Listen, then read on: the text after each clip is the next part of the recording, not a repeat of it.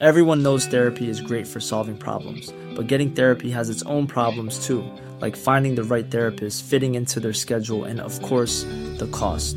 Well, BetterHelp can solve those problems. It's totally online and built around your schedule. It's surprisingly affordable too.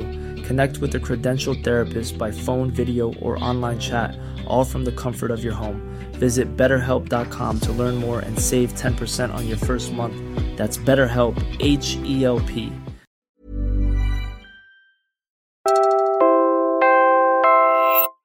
You're listening to Puma Podcast.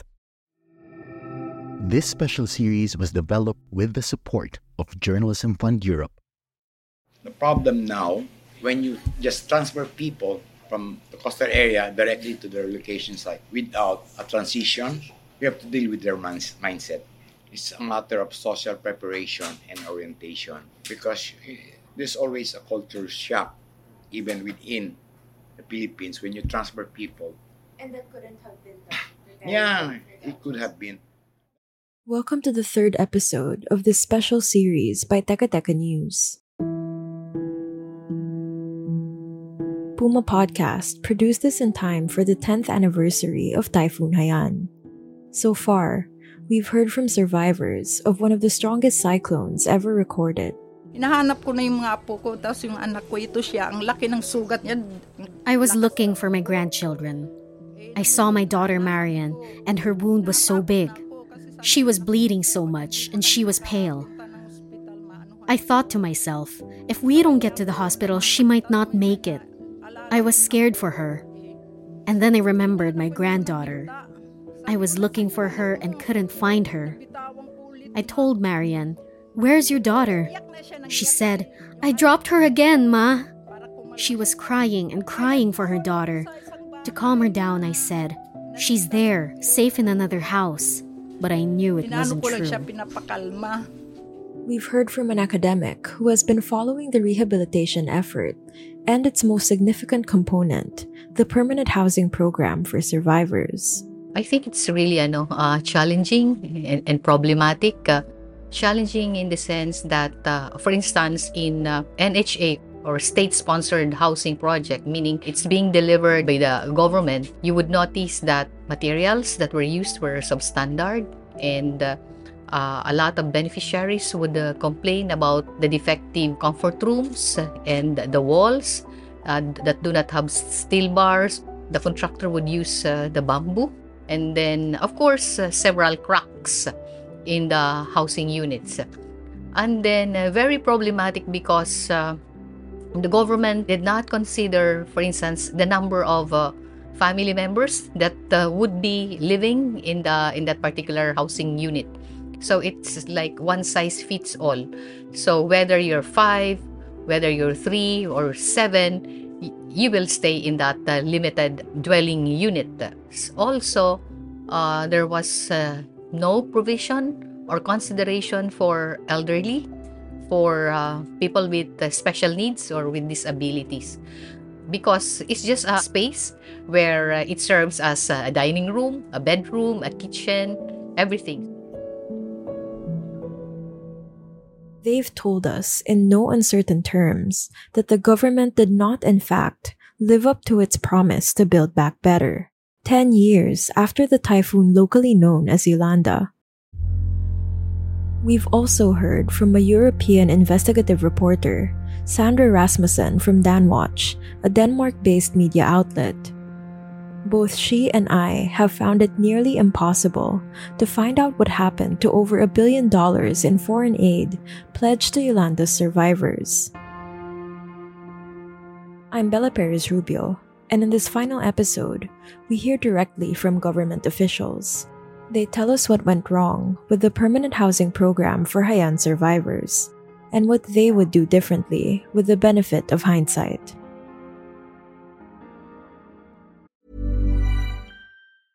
It's that time of the year. Your vacation is coming up. You can already hear the beach waves, feel the warm breeze, relax, and think about work. You really, really want it all to work out while you're away. Monday.com gives you and the team that peace of mind. When all work is on one platform and everyone's in sync, things just flow wherever you are. Tap the banner to go to Monday.com. Burrow is a furniture company known for timeless design and thoughtful construction and free shipping, and that extends to their outdoor collection. Their outdoor furniture is built to withstand the elements, featuring rust-proof stainless steel hardware, weather-ready teak, and quick-dry foam cushions. For Memorial Day, get 15% off your Burrow purchase at burrow.com slash ACAST and up to 25% off outdoor. That's up to 25% off outdoor furniture at burrow.com slash ACAST.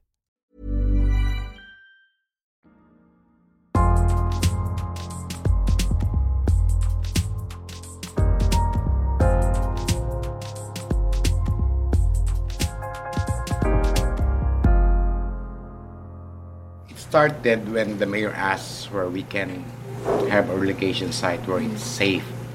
That's Ted Hobson from the Tacloban City Housing and Community Development Office. It's the part of the city mayor's office that oversees the Yolanda Permanent Housing Program.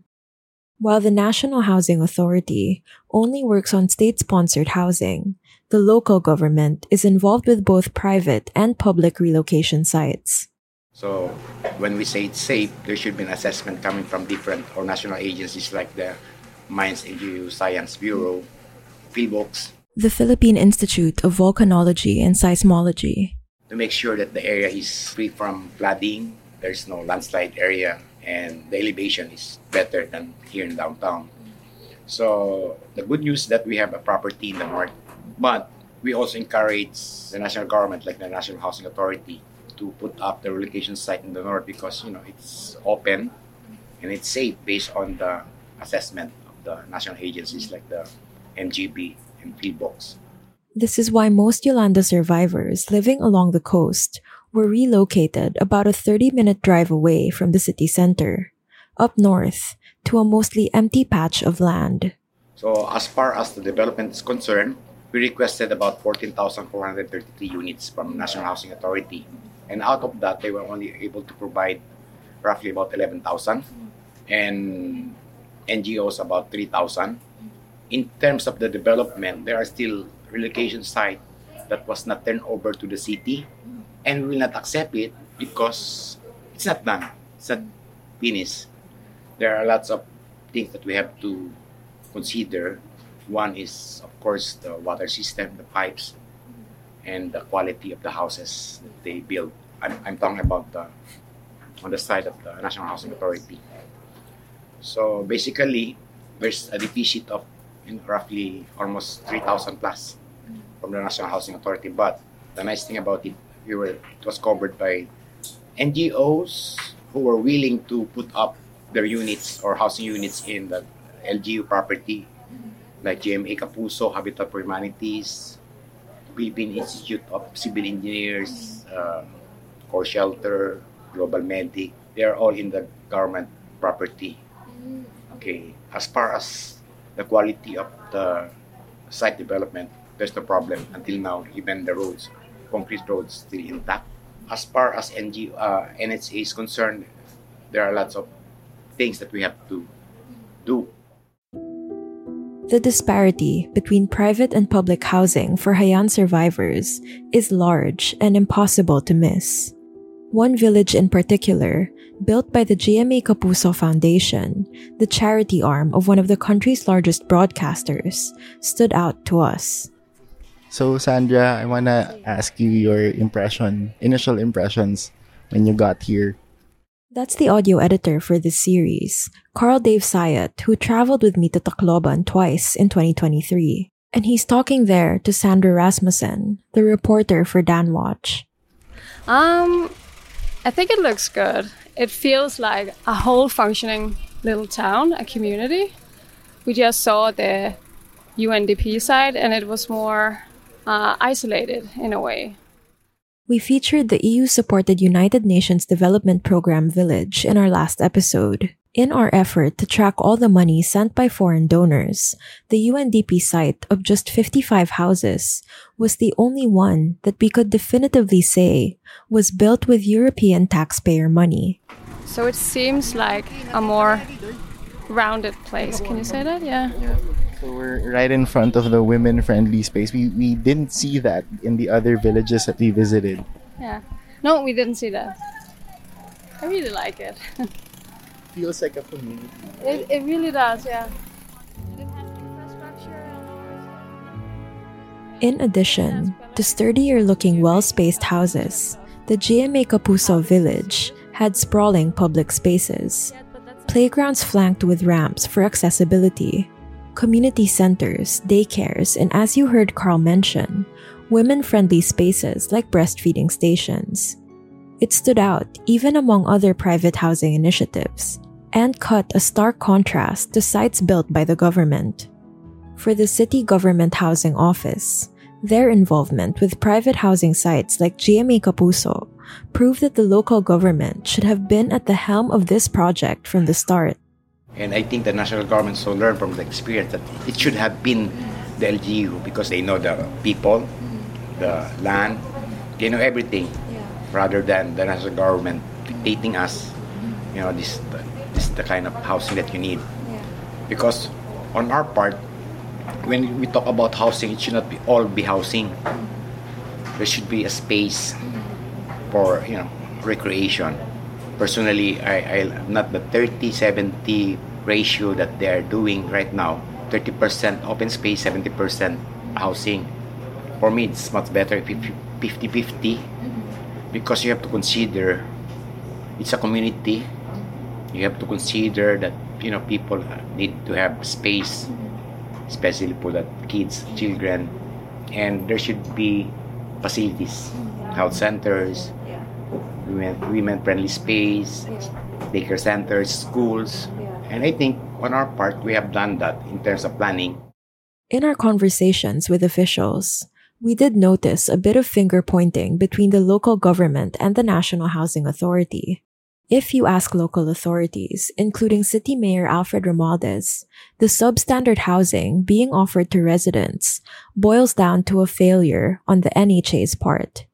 Here's what NHA Regional Director Constancio Antiniero had to say. We cannot deny the fact that there is no such thing as perfect construction. Ang sinasabi naman nilang substandard because we are following the minimum specification. So meaning to say, we are mandated by the government to produce the socialized housing. So what what can you expect as what I have said what you could what you can expect the 290,000 house and lot package. That's 290,000 pesos or about a $5,200 budget for a house and lot.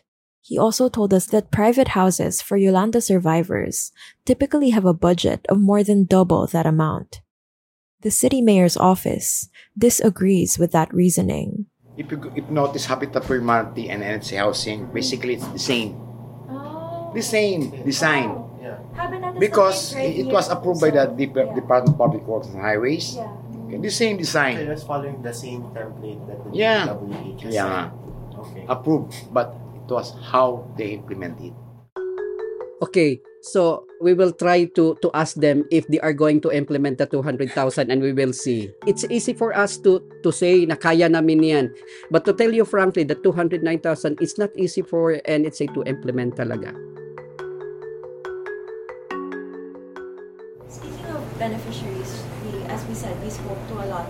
Of them. Mhm. and We heard very similar concerns. So if it's Mhm. okay with you, I'll, I'll list some of the concerns and Uh-huh. if you can respond or explain, you know, why. But for the residents, um, their main concern is really how far it is from the city center Yeah. and how far that makes them from their livelihood. They're former fishermen. They used to work in Robinsons or they still work in Robinsons. Uh-huh. Save more. Robinsons and Save More are central shopping malls that employ a large number of Tacloban residents. Before Yolanda, registered fisher folks is about 300. After Yolanda, it's about 3,000. After. After. Why? Because there were lots of NGOs, INGOs. When they went to San Jose, they provided small boats without, you know, other things that they need. And I, I mean, there's no such thing as full-time fisher folks mm-hmm. because it's seasonal. At the same time, majority that they provided these small boats, they're not really fisher folks, farmers, or pedicab or tricycle drivers. Mm-hmm. Okay, that's one. On our plan, when we did the planning, we said that there should be a place for fisher folks, and we have decided it should have been Villa Sofia because it's near a coastal area, so mm-hmm. they, they can have a boat landing.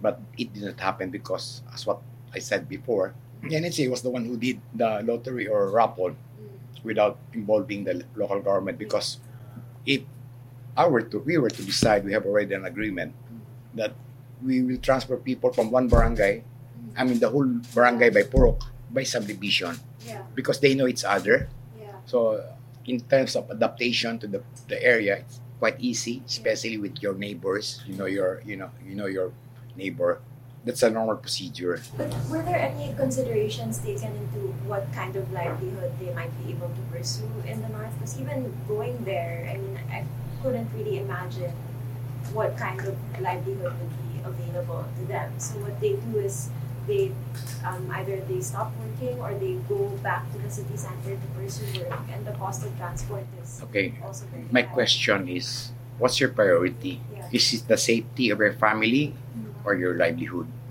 Because your livelihood, you can commute, okay, leave your family in the north. You have to sacrifice. There's no such thing as, you know, you can have the cake.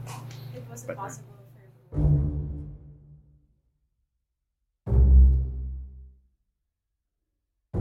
Ten years later, with the permanent housing program for Yolanda survivors still unfinished, and in the city's own words, substandard, I asked Ed Hobson from Tacloban's housing office what he would do differently if given the chance. If I were to decide, I will not put the relocation site in the north. I rather buy expensive lots here Here, as in the city center by the coast. within five kilometer radius because you're going to save a lot of, you know, utilities. You don't have to spend for school buildings. You have to. You don't have to spend for Yeah. utilities like water, electricity, health services, the convenience. You know, people can easily do work in downtown. I rather have like a condo style. And at the time when this was being decided, was there any office or official advocating for the house? No, you cannot say that because it's what I, I said. It's an mm-hmm. emergency. Yeah. And It you know when you when you to- when you talk about emergency, what's your priority? Yeah. Now, I think given a chance to talk to our LGUs, Mm-hmm. or rather tell them, you know, buy a property, even it's expensive, as long as in terms of High density high, high den- uh, yeah, within, because you can easily access to schools, public transportation, utilities, uh, work. That already exists. It's very expensive. Remember, putting up new roads, putting up schools, putting up utilities, Hospital. hospital and everything. That's billions. Whereas if you just put it in downtown, you know, it's quite expensive, the property, and yet you compensate on the utilities, and people that had a hard time. And here's the National Housing Authority's regional director responding to that assessment. Actually, uh, with that assessment, I agree naman pero it's not really a 100% talaga. I agree, but not entirely. Because if John Doe really wanted to have this permanent housing program, they would take it. And livelihood is just a matter of willingness and commitment. They can't say they don't like it because it's far. What about us? Our residence is also far, but it's your responsibility to be there on time. But what they want is for everything to be provided, and the government can't do that. And hindi naman kaya ng government yun. The people we spoke to, though, never mentioned that they were struggling with time management. Their main concern was the cost of transport each day. But Director Antoniero argued that their safety in the north was the most important factor to consider. Siguro I'll ask you the same question rin. After 10 years of this project, if there's anything you could do differently with the benefit of hindsight, what would you have done different?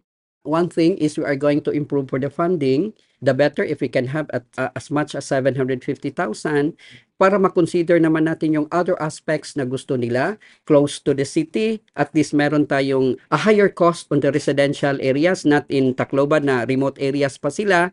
And then uh, secondly is uh, a more uh, pleasant environment It's just a matter of funding eh. Kasi if the government will give us more funding for the implementation of the socialized housing program, so we can adopt a higher version of the uh, no, parameters. So it all boils down to more money, says the national government agency, primarily tasked with implementing this housing project. And that brings us back to the question that unfortunately remains unanswered as we end this series. What happened to all the money sent by foreign donors in the aftermath of Haiyan? The suffering that we went through is now a uh, bellwether of what the world needs to face when we talk about climate change. That's President Ferdinand Marcos Jr. speaking on Haiyan's 10th anniversary. Countries like ours, at the front line of climate disaster, are urging richer countries that are most responsible for climate change to pay their fair share of the bill. And there is no doubt that countries like the Philippines endure disproportionate levels of peril. President Marcos is one of several leaders from island nations who have called on richer nations to create a loss and damage fund to mitigate the effects of climate change. And this call is by no means new. Listen to this speech delivered at the United Nations Climate Summit in 2013 by Yeb Sano, who was representing the Philippines at the time. My country is being tested by this hailstorm called Super Typhoon Haiyan. We remain uncertain as to the full extent of the damage and devastation as information trickles in agonizingly slow manner because power lines and communication lines have been cut off. The initial assessment showed that Haiyan left a wake of massive destruction that is unprecedented, unthinkable, and horrific. And the devastation is staggering. I struggle to find words even for the images that we see on the news coverage. And I struggle to find words to describe how I, I feel about the losses. Up to this hour, I agonize, waiting for word to the fate of my very own relatives. I speak for my delegation, but I, I speak, speak for the countless people who will no longer be able to speak for themselves after perishing from the storm. I speak also for those who have been orphaned by the storm, for the people now raising its time to save survivors and alleviate the suffering of the people affected. We can take drastic action now to ensure that we prevent a future where super typhoons become a way of life. By failing to meet the objective of the convention, we, we may have ratified our own doom. We have to confront the issue of loss and damage. Loss and damage is a reality today across the world.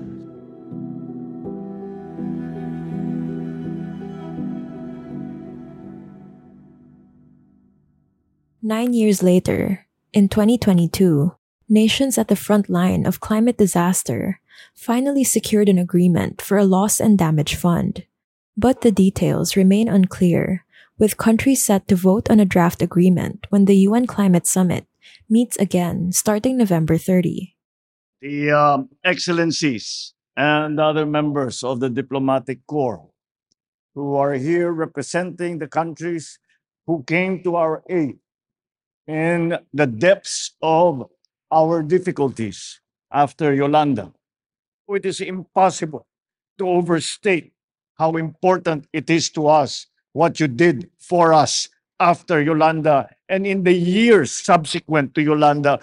You stayed with us and stayed with us for years until you could see that we had recovered. And for that, we owe you a depth of gratitude that we will never be able to repay. A decade on, President Marcos continued to stress the importance of the help we received from foreign donors. But if that help was so essential, why do we know so little about it?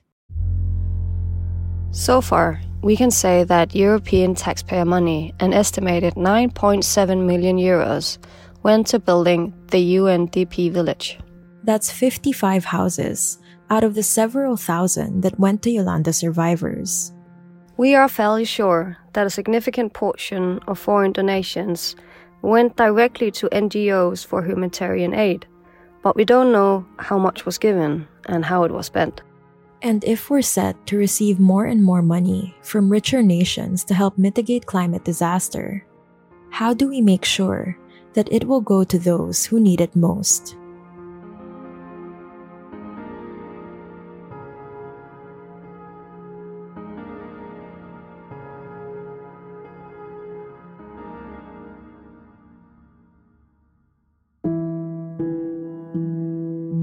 And that was today's episode of Teka Teka News. Again, I'm Bella Perez Rubio. Carl Dave Sayat edited this episode. Our executive producer is Jill Caro, and our senior news editor is Veronica Uy. If you like this special series, check out the rest of our short explainer episodes on Teka Teka News. Thanks for listening.